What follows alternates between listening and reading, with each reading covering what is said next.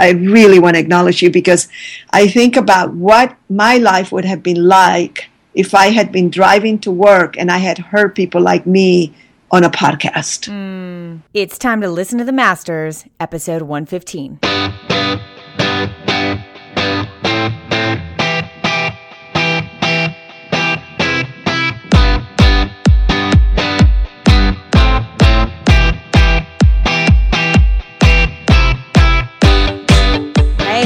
What's going on? This is Katie Krimitsos. I'm your host of Biz Women Rock. This is the place where you will hear really inspirational and really honest stories from business women who have great journeys to share so that your business can truly be touched by it. My guest today is DC Cordova. And to be honest with you, I don't even know if I have the words to describe her. She is absolutely amazing. Um, she has Money and You, which is a giant global workshop and seminar series all about business and money and um, really started the industry of entrepreneurial education. And just to give you a hint at how powerful her school has been, some of the most notable people that have gone and graduated have been Robert Kiyosaki, Tony Robbins, Jack Canfield, folks who came and learned what she was teaching in that system and then went and put it to use for their own good. She's huge in social entrepreneurialism and allowing your business to really impact and make social change, which all of those people that I have mentioned before have done very powerfully. She was actually business partners with Robert Kiyosaki. And what this actually turns into is an entire philosophical conversation about money and business and living one's passion and spirituality. Um, just, I mean, absolutely amazing. Your mind will be blown. I promise you that. Now, cool little treat for you is that at the very end in the outro, I'm going to give you the pre recorded conversation that we had that will answer the question what does DC actually stand for in DC Cordova? I never knew and I couldn't find it anywhere. So it is here for you waiting at the end of this interview. I will also let you know that this interview is a little longer than our normal, you know, 30, 35 minutes. Um, just want to make you aware of that. I, I didn't want to stop. I, I just really wanted to, to continue chatting and bringing out this really great information. And I really believe all of it is so valuable. So I just want to give you the heads up. If you need to listen to it in two parts, that's good but I want you to be able to have access to this whole story. It's really great. So let's get rolling with it. DC, thank you so much for being on the show, girl. I really appreciate you being here. Oh, I am so happy. I'm ready for you. We we had to finally like press the record button because my goodness, we were just chatting it up the whole time before. You're a very good conversationalist. Um, I am so excited to have you here. Um, it is truly an honor to have you have so much experience in the business space as a businesswoman. I mean, your whole life. And there's a great story behind that that I'm so, so excited to share. So can you, you um, were born in Chile. Can you give a little bit of a background, you know, as to a little bit about your upbringing? Oh, sure. Yes, I was born in Santiago, Chile, and my family, and well, it was such a beautiful country. It was very much like a tribe. You know, in my neighborhood, if you needed a babysitter, you literally, your parents yelled out the window and said, Who's going to take care of Dorisita tonight? and somebody would say, She can spend the night over here. And that was it. There were no, no formal arrangements. And, you know, your mother knew your teachers. My mother was a beautician, so my teacher went to her beauty salon. You know, we went to the beach uh, for three months in the summer to the south of Chile, and so I grew up by the beach. And so it was very, very connected. And then my mom married a gentleman that had lost all his family money and uh, decided at to come to the U.S. because in the early 60s, the U.S. had a, a calling for immigrants. And so I left my beautiful neighborhood and came to the U.S. when I was 12, and it was quite traumatizing. It was not a nice experience for me. Where did you and move to? We moved to Los Angeles, and it was a nice little neighborhood. I did like I did like my neighbors. It was nice. But what was tough was school because in Chile and other countries have very advanced education. So when I went into they we came in February, so they put me at the tail end of the sixth grade. And I had already graduated in December in Chile and you know i was looking at taking french and english as two second languages we were already moving into ge- uh, geometry and um, and uh, you know um, world history and world geography and then they put me in the sixth grade that was like a third grade wow. and my brain just kind of you know melted a little bit because I didn't have equals. I mean, people were just not that sharp. They could hardly write, could hardly read. And so it was so fascinating now that I know so much about environments. So I, it was traumatizing, but then, you know, you adjust and I became an LA teenager and, um, you know, kind of hung out and it was a cute little thing that, you know, had a lot of friends and things. And, uh, pretty much, you know, I got taken out though pretty hard in in uh, when I was 18 years old in my last semester of high school. I was going to be married. In those days, you got married at 18. Mm-hmm. Okay. Mm-hmm. Yep. and um, this is the 60s, and I pretty much uh, was going to be married in April. And on March 27th, uh, my beloved was uh, killed in a car accident. Oh wow! And it was so sad, so traumatizing, and, and some spiritual things happen around it, some mystical things that that it, I remember he had never done this before. The moment before he left, uh, he left in this car with his friends. He turned around and waved goodbye. He had never done that. And I remember having a very sick feeling in my stomach about that. And of course, that was the last time I saw him. Wow. But out of that, and then I miscarried his baby on his birthday on July 17th. And what what happened though was that I shut down my heart so much, became a workaholic, had some more things that occur in those days in the early 70s. A lot of people were dying of, you know, drug overdose, Vietnam, suicides, accidents. So I had 14 friends in three years, very young, all my age, that left this world. And I just wow. kept yeah, that just kept confirming, confirming, you know, that life was not safe and that I needed to take care of myself. And but when I look back, it was such a design on me growing up to doing what I grew, I ended up to doing, and I went into the legal system so that I could feel safe. I figured that if I was surrounded by cops, attorneys, and judges, I would be very safe. Well, it didn't quite work out that way because safety really comes from within. And I decided to move to Hawaii when I was 25 years old okay. because I was very, very sad. I was an unhappy, very beautiful, with a lot of friends, lots of boyfriends, and just, you know, there was no understanding of why I could be so unhappy when I, I made a lot of money. I had everything going for me, and it was it was literally uh, a spiritual challenge that I had. And I moved to Hawaii. I figured if I were going to be depressed, I might as well go to a beautiful place. No kidding, right? yeah, it's like, okay, let's go to Maui. Let's go to the beaches. Good therapy. Come on. Surfing yeah. is very good therapy. you get it. And I figured that would make me happy. And in when I was 26 years old, I had a beautiful boyfriend, Bob Moon, that had a had been a um, a pilot in the Air Force and was now had the most beautiful boat yacht. It was a yacht, a Ranger 33, completely fully stocked for racing. And I had uh, what would be called an epiphany, an enlightenment experience, where I realized I really connected for the first time. My heart just opened after eight years. And I connected with nature, with the Great Spirit, whatever you want to call it and realized that I had been put on earth to do something much more than just be a party girl and to just be not that being a court reporter. And I, by then, I wanted to be a uh, I wanted to grow up and be an attorney, and go to law school and all that. And and then I realized that I was meant to do something else, and my whole life changed. And two years later, I found what I have been doing now for 35 years. So it's a it's a story that started out very tough, but ended out with a good ending.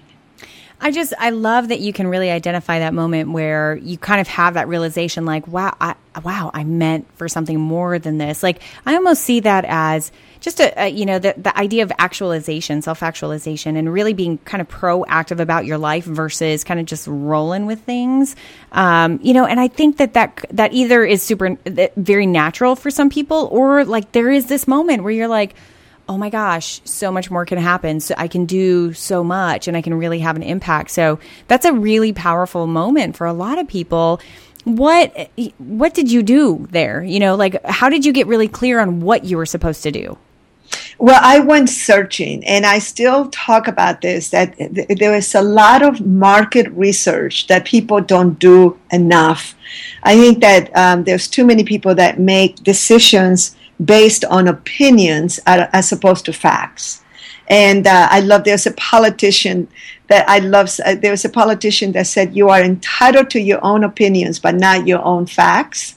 And oh, I, I like that. Love, Yes, I'd really love that. You can probably Google and find out who said it.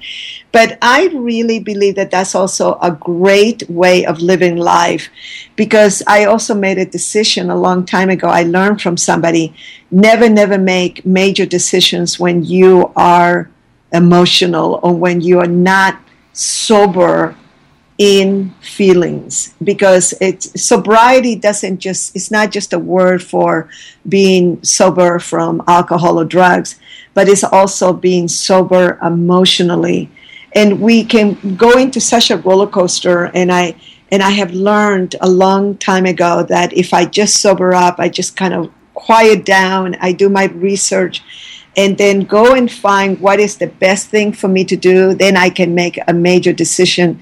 And that is something that is so powerful that I recommend to everyone, whether you're making a business decision or a personal decision, even, even getting married or getting divorced or having children or starting a business, leaving your job, leaving your work, or just just chill out a little bit and, and and just kind of like really take a few deep breaths, you know, do a little sabbatical, do do a little vacation on Maui, go sit and look at the ocean and and and breathe in what is it that you really want in your heart of hearts. And that alone will really make your life a lot happier. So what did you discover along all of this research and a lot a lot of the self-discovery? Uh, one of the things that I discovered was that uh, what were my values and what where did I fit the best in regards to a profession? So I had a wonderful teacher by the name of Sandra Ray, and um, she she used to do this process of rebirthing. And uh, it is a very powerful way you get in touch with some of your decisions. Believe it or not your birth really affects your life and then later decisions that you make in life. And one of the things that i discover um, that there are things that i really love to do that can be monetized. And that is when you really can find a semblance of your life purpose, something that you can really love to do and that you enjoy doing. Like I was listening to one of your um, one of one of the guests that you had in, in your show before. I was listening to your shows, and I love this woman that was he, she was a mother and she was young and she liked the photos and the and technology and she her husband had a printing business. And they did a combination of what she loved what was wanted and needed what they already had. And now she's making all this money and being so successful. And that as you can see the combination is of things that she loves uh, something that she saw that she needed and then something that she already had. So it's almost like a formula, but most people it, it, they think too linearly. This is the challenge. I talk to young people all the time and my godchildren um, that the world is not two dimensional. There are many aspects to life, and it's almost like a hologram.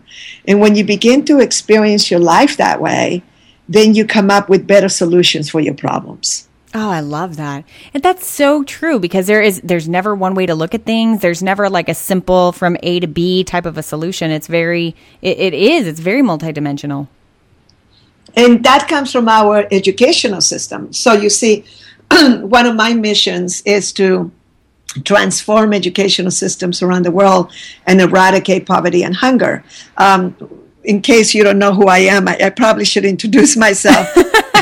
we're getting we're getting the whole story and not getting the like the the cool bio. Give give that's really where I was going to go next is like tell us about the business that you created and about, you know, how you really the vehicle that you created that allowed you to really eh, yes. live your purpose.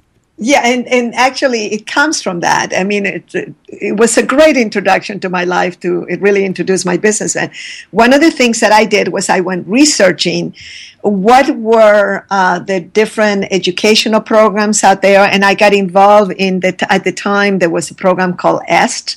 Did you ever hear EST or Landmark Education? Yes. Did you ever hear those? Yes. So I did the predecessor to Landmark was EST, and EST was a personal development program that I still think was one of the best things that happened to me because it really began to ask me some very powerful questions that I had never asked myself. But then I had this whole combination of business because I had been now in the legal system at that time, approximately six years, seven years and I had another year to go. I ended up being in the legal system for eight years. First as an assistant legal secretary, an interpreter in the legal system in Los Angeles, then a court reporter. I was an official court reporter at the criminal courts building in downtown LA. And when I moved to Hawaii, I became an official court reporter in that system and then moved to Maui as the first official court reporter there. So I had this whole background on business and systems and and watching people suing each other. And so it was my it was literally uh, the basics that I needed to understand in order for me to understand human beings because there were so many things I saw in the criminal court system and in the civil court systems that didn't make any sense to me. And I began to understand human beings in a different way, not in just the protected way that I had been raised in with my family and with my school and my friends. So, what I ended up doing, I attended a business school for entrepreneurs because Sondra Ray had given me this list of things that I, what is the 10 things that you love, what that you absolutely love. And of course, I put I love to love. I love being in love. Who doesn't love being in love? Especially when you're in your 20s and 30s and 40s, the whole life. and people love love. And then, of course, I put traveling, education, uh, driving my car, listening to music, uh, learning new subjects. I, I had all these things that I listed in my top 10 things. And, and Sondra says, if you, if you have a profession that has at least six or seven of those, you will be one of the happiest people on the planet because you won't be working anymore. You will be playing. Mm. And that was so amazing for me to hear because even though I love being a court reporter, there were so many things I saw that I would go home crying. And I began to look for a profession and when i when i heard about the first business school for entrepreneurs of its kind a school that was attempting to use left and right brain teaching techniques and it was teaching you entrepreneurship in six weeks and i had the money i had already retired i had all this money in the bank and I always like to retire in style. I have retired three times in my life, and always so that I can have enough to have a great life and that was my first time. And what I did was I actually had this experience in the first business school for entrepreneurs that I ended up owning that business. I ended up working with them, and through a series of circumstances, they uh, had a big financial learning experience. I saved the business. I ended up becoming a partner, and then by 1985, I actually ended up owning all the rights and and got a, a, business partner by the name of Robert Kiyosaki, who had been attending our programs for five years. And he was one of my closest friends. And Robert Kiyosaki then, of course, became famous for the Rich Dad Poor Dad series. Right. And so he was my business partner for nine years. And out of that work came a program called Money and You, which ended up being a three and a half day experiential program where we take people and put them through 65% uh, experiential games, and they have an opportunity to discover blocks that they may have, decisions that they have made. And so the program, even though it's a lot about money, about business, a lot is about the you part because really, truly, you are the CEO of your life.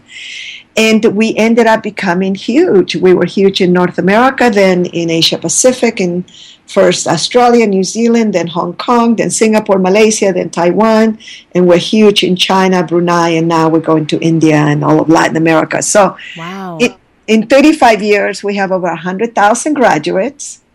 And, uh, you know, some of the biggest names. I trained Tony Robbins when he was 23 years old, Jack, Jack Canfield and Mark Victor Hansen, who, you know, attended Money and You 1979 and created probably one of the biggest publishing stories with, you know, Chicken Soup for the Soul. I think they have 800 million books in that series that they have sold.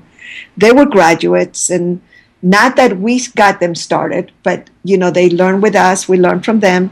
But um, Harv Eker, have you ever heard of Harv Eker? Oh yeah, yep. He was a student of ours for seven years. Sat in my living room for about a week once, and once he decided that he wanted to create his own programs. He his leading instructor is one of our.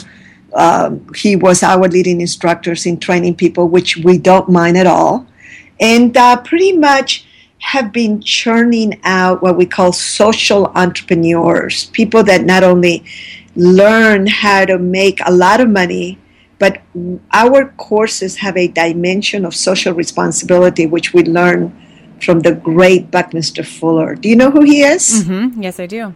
Okay, so Bucky was someone that came to teach at our business school for five years until he passed on on July 1st, 1983. And I had heard him when I was 27 years old, before when I was on my research mode. And he was the first person that was able to explain to me and to many, but I felt like he was talking to me personally about scarcity, scarcity thinking on the planet. Yep. Then you have to move to sufficiency.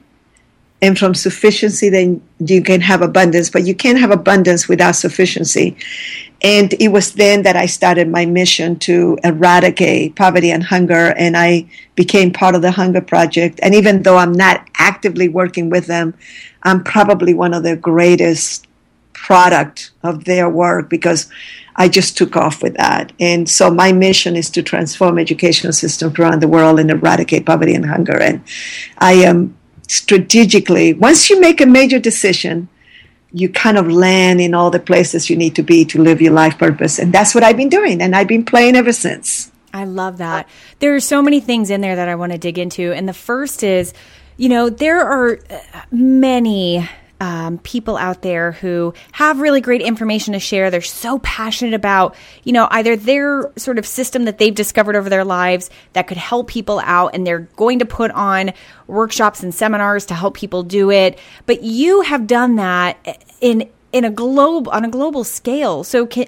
what I'd really want to hone in on is how you did that from sort of being this, you know, kind of first seminar place that people would go to to actually going and being in a, uh, in so many different countries. And and you know what did you have to do for creating that programming? Was that a process to really hone that down? And then what did you do to actually scale out so you could serve more and more people um, and basically, in our business school, because I attended the first school and it's taught by masters, and we have a, a thing called the business success model, which I'll talk about a little bit more later.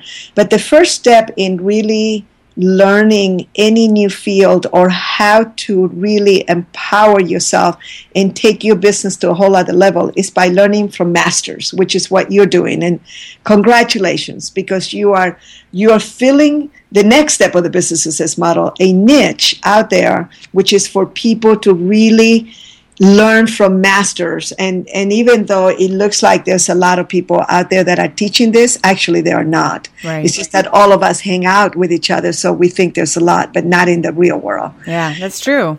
Yeah there's there's so many people that are learning wrong information.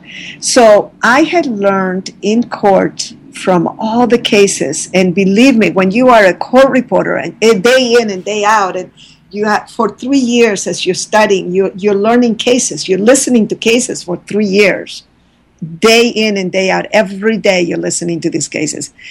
What happened is that I found that there is these patterns of thinking that successful people have, and they're based on systems.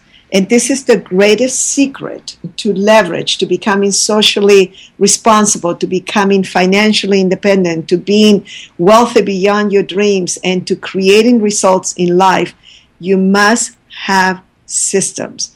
So, what what what happened for me was that I began to to learn about systems from the masters. I volunteer was a big volunteer in in Est uh, for a, a, few years, and then I learned their registration, enrollment systems, and all that a little bit. I didn't like the way they handle certain things. As a matter of fact, the way that that I ended up doing my programs were the total opposite of Est. Isn't that they funny? Have, Which was still a good education, right? So you knew what you didn't want to do. Yes, like we had breaks every hour, hour and a half, and it was full with coffee and tea and snacks. uh, we had music. I love music. We had, but that's also part of left and right brain teaching techniques, which is part of what we had learned. So what happened was that we set a system in place, but then you have three major areas that you must master. And I wish I had known this then, but you know, now we discover you must know sales and marketing, people and organization, organization being organized. Right. And money and finances. And if you're not good at any of those, then bring in to either be your partner or work with you or hire them as a consultant to give you the systems to put all those things in place. One of the greatest business books is called Good to Great by Jim Collins. Love that book. Oh, don't you just love that book? I mean, yes. it's the three circles. Remember the three circles? I don't. It's been like 10 years since I've read that. 12 years, I think. No, I don't yeah. even remember the, the circles. What are the circles? That book is 15, 18 years old. Yes.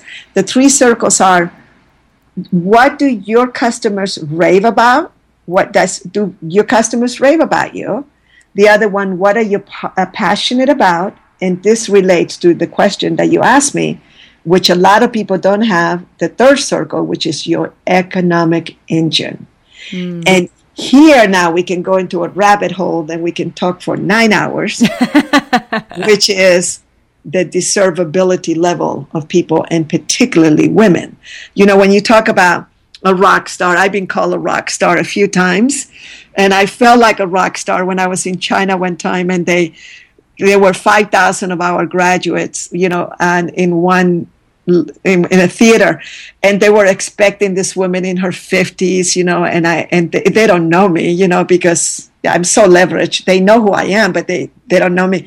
And there's a great song that they that i love and i said to my team put on my favorite song. I'm going to go out dancing. And they went they said oh okay and so here they blast, and it was just like a, a, concert. They have this song, and I come out dancing, and 5,000 people stood up and started dancing with me. That's great. Oh, now I know why rock and rollers are so hooked. I mean, your endorphins, your, oxymo- your oxytocins in your body as you're dancing with 5,000 people dancing with you. Anyway, so I thought afterwards, I said, Yes, I am a rock star. Um, anyway, just to come back and to finish my, my thought. So, this is really important for you to know that once you understand sales and marketing, people and organization, money and finances, and have an understanding of your deservability level of how much can you really accept in your life and money and being clear about money and finances at this point you can become a rock star mm, i love that circling back to actually how that applies to you and building this business out in the sales and marketing circle or, or pillar really how are you getting so many people to come to these events and to come to the seminars and to sign up for the school because oh, know, it, it, I mean it's still even such a con- competitive space. I mean everyone's vying for hey come to my thing. Look at I have this information. What what were some of the techniques that you used oh, and still use that get people to show up? Oh no, but you don't understand. We started the industry. We were the pioneers. There was nobody there. We when we went to Australia, nobody was. They were doing two little seminars. Most of the people in Australia right now are either graduates of Money and You or the business school. So I had to expand my model. I we completely started this industry. That's why when you go to moneyandyou.com, you will see a bunch of notables, a bunch of people in the industry, Loral Langemeier and yep. other names that I already mentioned, and a bunch of other people people and their Money and You graduates. Well, many of them went on to create their own programs. But so what I what we did at the time is very different than you can do now. But then I had to move into a business model of licensing. And that is where my wealth comes from. And that's where every business person, in order for you to become financially independent and possibly sell your business, you follow the business success model that I can share a link for with you at the end of the program and they can go in and study with me for half an hour 40 minutes where I really go through the business success model. And what you have to do is you have to put systems in place and then be able to monetize that niche that you have and you have to go with the times. So my business in north america is very small. I, I, I throw money in new programs in America for fun, but now we're having one in Cancun with new partners, but we're doing them in an exotic, faraway place with you know we have billionaires in the room we have this amazing group of people coming but that is something that i'm that i had to team up with scape artists which is a, an organization that has a lot of people internationally. Mm-hmm. And constantly through the years, I have had to find new ways of expanding my markets, of expanding the value of my business, and expanding the way that I do business. So, if I tell you right now what I did back in the 80s in order to fill the rooms is completely obsolete. Right. But, but my partners that I license to in the Asia Pacific region, they have systems in place that work for their particular markets. So in the United States, you are completely correct. It is so competitive. And unfortunately, in our industry, it was hijacked by some very interesting people that were not quite ethical and with the good heart that you have and many of your audience that has. Right. So the now people have to really differentiate themselves from the seminar industry because it is too aberrated. And right. that's and this is something that you need to know. Be willing to look at the facts as they are. This is not an opinion. I mean i'm a co-founder of the transformational leadership council i'm in constant communication with the leaders in this industry and everyone that is very successful has become global. They have a global market. You were talking in one of your shows that you're so excited. You have people from China, you have people from South America. Yep. Well, that's what's happening to you. That's why you are number one in all these areas because the world has become global. So I actually teach global entrepreneurship because that is where our market is using technology and being global. Well, it, uh, throughout you know all of these years of, um, and and we're definitely going to go into kind of where some new stuff that you have going on, but as the school was and has really evolved and grown and gotten bigger and you're constantly thinking bigger and kind of expanding your mind you know what what have been some of the maybe tougher moments for you maybe one of those moments maybe highlight one of those moments that was just really tough yes. that was was really hard for you to get through, and how did you get through it? Um, the biggest one is uh, not having clear rules of the game with my partners, and having not having clear exit agreements. And it's so interesting because in the link that we're going to be giving, the second uh, educational video is going to be on rules of the game. My team asked me what could be the top two or three things that you could teach people immediately that are the hardest things that you have that you have gone through in your career. My, my team is very young. They're in their 20s and 30s. So they want to accelerate their process and they want to know what can you teach me now that will really facilitate that. Right. And it is clear rules of the game. What happens is that we fall in love with our products and we fall in love with our partners and with people that we think that we can grow our business with and you throw out the window some of the most powerful principles so there are rules of the game of business in the country in the city in the industry that you live in. You must know all of those and then also globally. So how are you going to participate together? How are you going to play together? And then the exit agreement is literally a prenuptial agreement that if you're going to get a divorce, what's going to happen? Who is going to take what? And you go all the way. When you're sober, when you're in love with someone, and when you're having the best time and you haven't had any challenges yet, you can speak of all these things because you're not activated. You're not plugged into that. You're not upset about it. So you can say, okay, if we decide not to work together anymore, what happens to the database? What happens to the products we created together? What happens with the clients? What happens with this and that? So when Robert Kiyosaki and I, we stopped working together after nine years, and we didn't stop working with each other because we were angry or hurt or upset. He actually was moving on to the field of uh, investment. Now, are you familiar with the cash flow quadrant? Yes, yes, very. Robert Kiyosaki, the Rich Dad Poor Dad series was like my first introduction into anything finan- like any financial freedom and business related. It was like my first touch point with that. Well, for God's sake, you're talking to the girl that published his first book. I know. if you want to be rich and happy, don't go to school. That was the foundation for that book. And you know that's based on the teachings of Money and You and of Buckminster Fuller. Rich Dad Poor Dad is is the work that Robert did with us for many years, and we knew that it was going to strike a, a chord. But anyway, the cash flow quadrant was taught to Kiyosaki and I from a gentleman by the name of Keith Cunningham.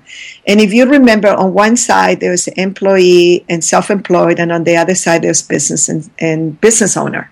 I mean, excuse me, business owner and investment. Right. But Kiyosaki and I went different ways. I went into entrepreneurial education, and I'm a humanitarian. That's why my I have the title of Dame. Right. Because I have been knighted because of my lifelong work to humanity. And he went on to work with uh, investments, and he found Sharon Lechter, who he published, you know, that whole series with. And remember, she was the systems publishing queen. Yep. So there was a combination, collaboration, which really show you how powerful when you get two people with very strong traits that, that can create change a whole industry. So what happened is that when Kiyosaki and I decided not to work together anymore, we had very clear rules to the game, and I owned the intellectual property. So he didn't fight me for it. There was nothing to fight over because it was very clear that he wanted to create his own intellectual property. I had inherited mine from the creators of it because, right. believe it or not, and this is really important for you to know. I mean, not you, but I'm speaking to your audience. and you too, if you like. I'm listening. It's not how smart you are, is how many smart people you surround yourself with. Be really smart about that. Look, you never want to be the smartest person in the room. You want to be one of the slowest one and surround yourself. When you look around, you go, that's a master at that. That's a master at that. That's when you know that you're really, really smart. See, I'm street smart. I grew up in LA. You know, I had friends that were killed by bad people. I had, you know, I worked in the criminal court system. I dated cops. Okay. I know what to do on the streets. And when you take that, when you take that street wisdom, and actually Harv Eker at one point, I think had a program like that at the beginning because he and I had this conversation about it.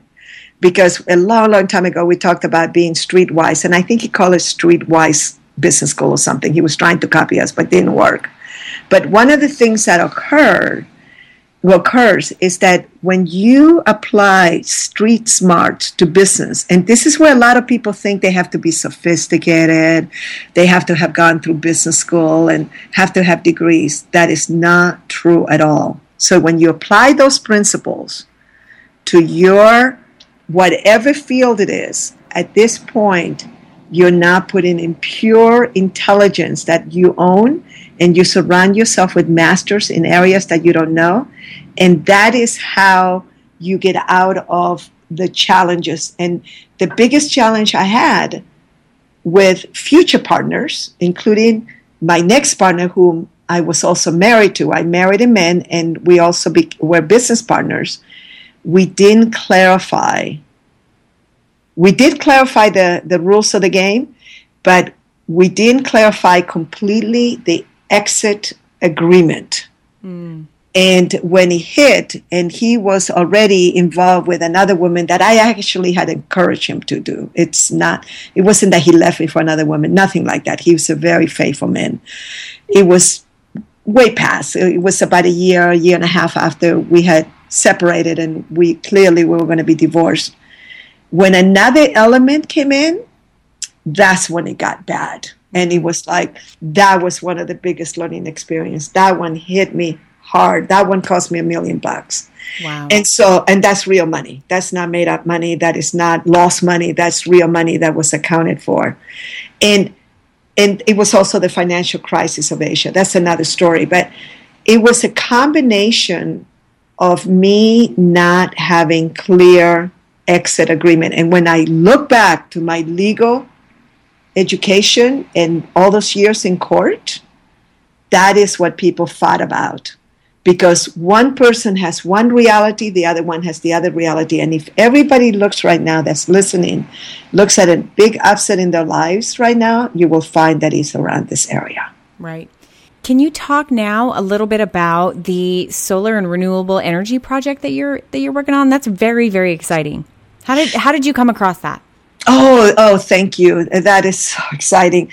Uh, basically, uh, one of my partners, his name is Wilson Lin. Uh, we've been partners for 15 years. He created, he has one of the most successful training companies for business, experiential business in China. And um, so I go to China a lot, and we are churning out social entrepreneurs. This is where I become a good news bear Okay, I bring good news from China. There's a lot of people that are learning from us and others on how to do business in a way that doesn't hurt the environment, doesn't hurt people. So the the sometimes people don't have an accurate uh, experience of the Chinese that I have from being there for so many years. About eight years ago, he spoke. He's he's very wealthy, my partner, and he gets invited to speak in major audiences, major stages in all around the world he he met a gentleman by the name of Wang Ming, and Wang Ming is a man who introduced the first green law in China and created the first solar valley of its kind. Wow! And and um, if people go to excellerated.com and spell E X C E L L E R A T E D.com. It's a combination of excellence and accelerated. Accelerated he you will find a lot of information about him but basically he uh, he created he lives in a city that has 7 million people and 70% of them use solar renewable energy. Wow. and he created a solar city. So he was introduced to us and you know how when you meet people that you know that you have known your whole life? Yes. It's almost like a pod you know they like like my partner Wilson fell in love with Wang Ming. And then when we met Wang Ming, I was like, oh my God, I know this person. And we have been friends for about eight years. And we, I began to he had never heard of Buckminster Fuller. He flipped out when he saw the diagrams. I said, if you had been born after July 1st, 1983, I promise you I would have thought, even though I don't know if there is reincarnation, I would have thought that you were a reincarnation of Buckminster Fuller. Buckminster Fuller would live in your property. And pretty much what we ended up doing, I became a global ambassador for him and I began to speak of him and his valley and and we did a webinar with him. We, I, I began to introduce him to people because I am a one of my jobs is to be a communicator and a connector of good things. And I want people to know that there's a lot of really good Chinese people in the world that are doing magnificent work. He's one of the top ones. He won a Nobel Prize for thermal energy, which gets given in the same venue as the regular Nobel Prize. And he pretty much um, he will probably win a Nobel Prize for Peace in, in the future because of what he has done for renewable energy. And in March, I was introducing him to someone new. Long story short, he asked me to open up the North American or the Americas, all of the Americas branch for him. And every part of my being said yes, and my brain said no. Interesting. Like, yeah, because are you kidding? I, I am wanting to do humanitarian work. I'm finally in a place in my life where I'm youthful, I'm happy, I take all the time, I can do what I want, and you know, everything is leverage. Of course not. I'm not going to do another business. And it was like, my heart says yes, yes, yes. And we literally negotiated in five minutes. And because my heart is a continuation of the work of Buckminster Fuller. And then this is when, and this is everyone that is listening needs to know this. When you make a decision like that, that's when the seas part. That's when your intelligence goes through the roof. That's when miracles occur. Because as soon as I say yes, my beingness change. Just I just was asked to write the foreword for a book called Be, Do, Have, Be More, Have More, uh, Do More, Have More, which is something that I've been living for many, many years. And this is truly what occurs is that you become much more intelligent, much more resourceful. And what I have learned since March to now, and I'm applying the very same principles that I applied to build my business, my, you know, transformational educational business, I now applying to renewable energy. So once you learn the patterns of thinking and patterns of success, you can apply it to any business. So if your business goes out of style, mine didn't, but if yours does, then you can apply what you already learned. Nobody can take away knowledge, wisdom, information in your head, and you can start again and do it a lot faster. Um, DC, talk a little bit about what you're what you're really excited about. I know so much of your energy is going into this pro- project. Um, about what you're excited about and about like the vision. Talk about a little bit about that. Well, I am excited about that. We have a whole new generation of people that are saying no to things that have gotten us in trouble. I hear that there is these young people on Wall Street that refuse to sell any kind of products or services that will hurt anyone or the environment. That is so cool. I mean, you probably saw it in 60 Minutes. There was a group that actually of literally socially responsible young kids that created a whole new, their own Wall Street almost, where they trade a trading system that is separate from the regular one and they, how successful they're becoming. I'm excited about that young people are see that we really can hurt the environment that we are one little spaceship that we can't just you know destroy the environment do fracking and and and not notice. Eh, eh, some of my young friends just saw it, say, don't they know that Sandy in the East Coast, that storm was the, the game changer? They can't really see that. And I said, no, they can't mm. because they want to see things differently. But that was a major game changer. That, that was only the beginning. Buckminster Fuller predicted that. So I'm excited that young people are coming up with solutions and that then I want to empower them and then the combination of my education because renewable energy has been around for 40 years but has been a failure because if not, everyone would be using renewable energy. So by 2050, uh, pretty much oil will be completely obsolete. So renewable energy has started picking up speed at great speed in the last five years and possibly six years. So in the next 10, 20 years, it's going to shift and by 30 years from now, it will be completely different. And that is very good news for the planet. Well, DC, you have um, done a very, very nice favor and actually said that you had a gift for everyone. Um, can you talk a little bit about where that is and where people can go to get that? So, the link you want to go to is moneyandyou.com forward slash biz women rock and you'll have an opportunity to go ahead and download some of the videos that I have done in educational videos. One uh, speaking in depth about the rules of the game, and then the other one on, uh, of course, the business success model. So go ahead and go to moneyandyou.com, Biz Women Rock. Well, listen, DC, I really want to thank you so much for being on the show today. Um, it was truly an honor to hear so much about your story and um, all the great things that you're doing. It's just very inspiring. So thank you so much thank you for what you're doing. And I really want to wish all the men and women out there listening, and particularly young women that are up and coming and becoming mega entrepreneurs. You know, it's not an easy road, but it's worth it. If you take the easy road, it becomes the hard road. If you take the hard road, it becomes the easy road. And have a beautiful life. Aloha, as we say in Hawaii. The only words that I can use to explain that experience with DC was just that it was very invigorating and very refreshing. And I was almost in this lull of listening. Like she cooed me into this lull of listening to this great story and philosophy that she was really talking about. There were so many great pieces to that story, but I think what I loved the most as an overall takeaway was really um, that she owns who she is as far as her passions, her um, spirituality, you know, what she's done to educate herself, to, to continue building herself and self actualizing and you know these partnerships and these leverage opportunities i mean it was just it's all one giant package right there. That's what i really enjoyed about her. And she was so gracious and very very humble Thank you so much for being here.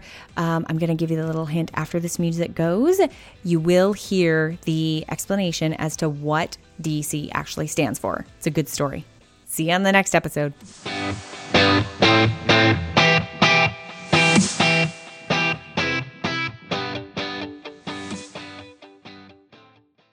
What does DC stand for? Doris Carmen. My name is Doris del Carmen Cordova Michelle. Ah. So, um, long story. When I came to this country, a short story.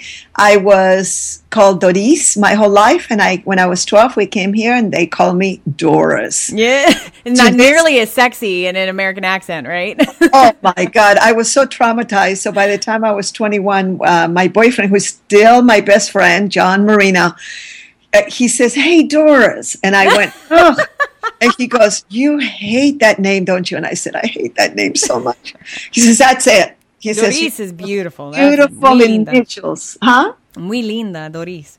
Doris. He says, he says, ah, that's it. You have the most beautiful initials from today on. Your name is DC. And I said, call me anything but Doris. And my friends loved it. My friends all call, started calling me DC, and uh, it's stuck. And uh, but I haven't dared to change it. I still have my mom, you know. And yep. my mom, I said one time, I'm thinking about changing my name either to DC or to spell it like Doris, D O R E E C E. Oh yeah. She says, she says, over my dead body. I'm dead. And I said, okay. Not going to happen, right?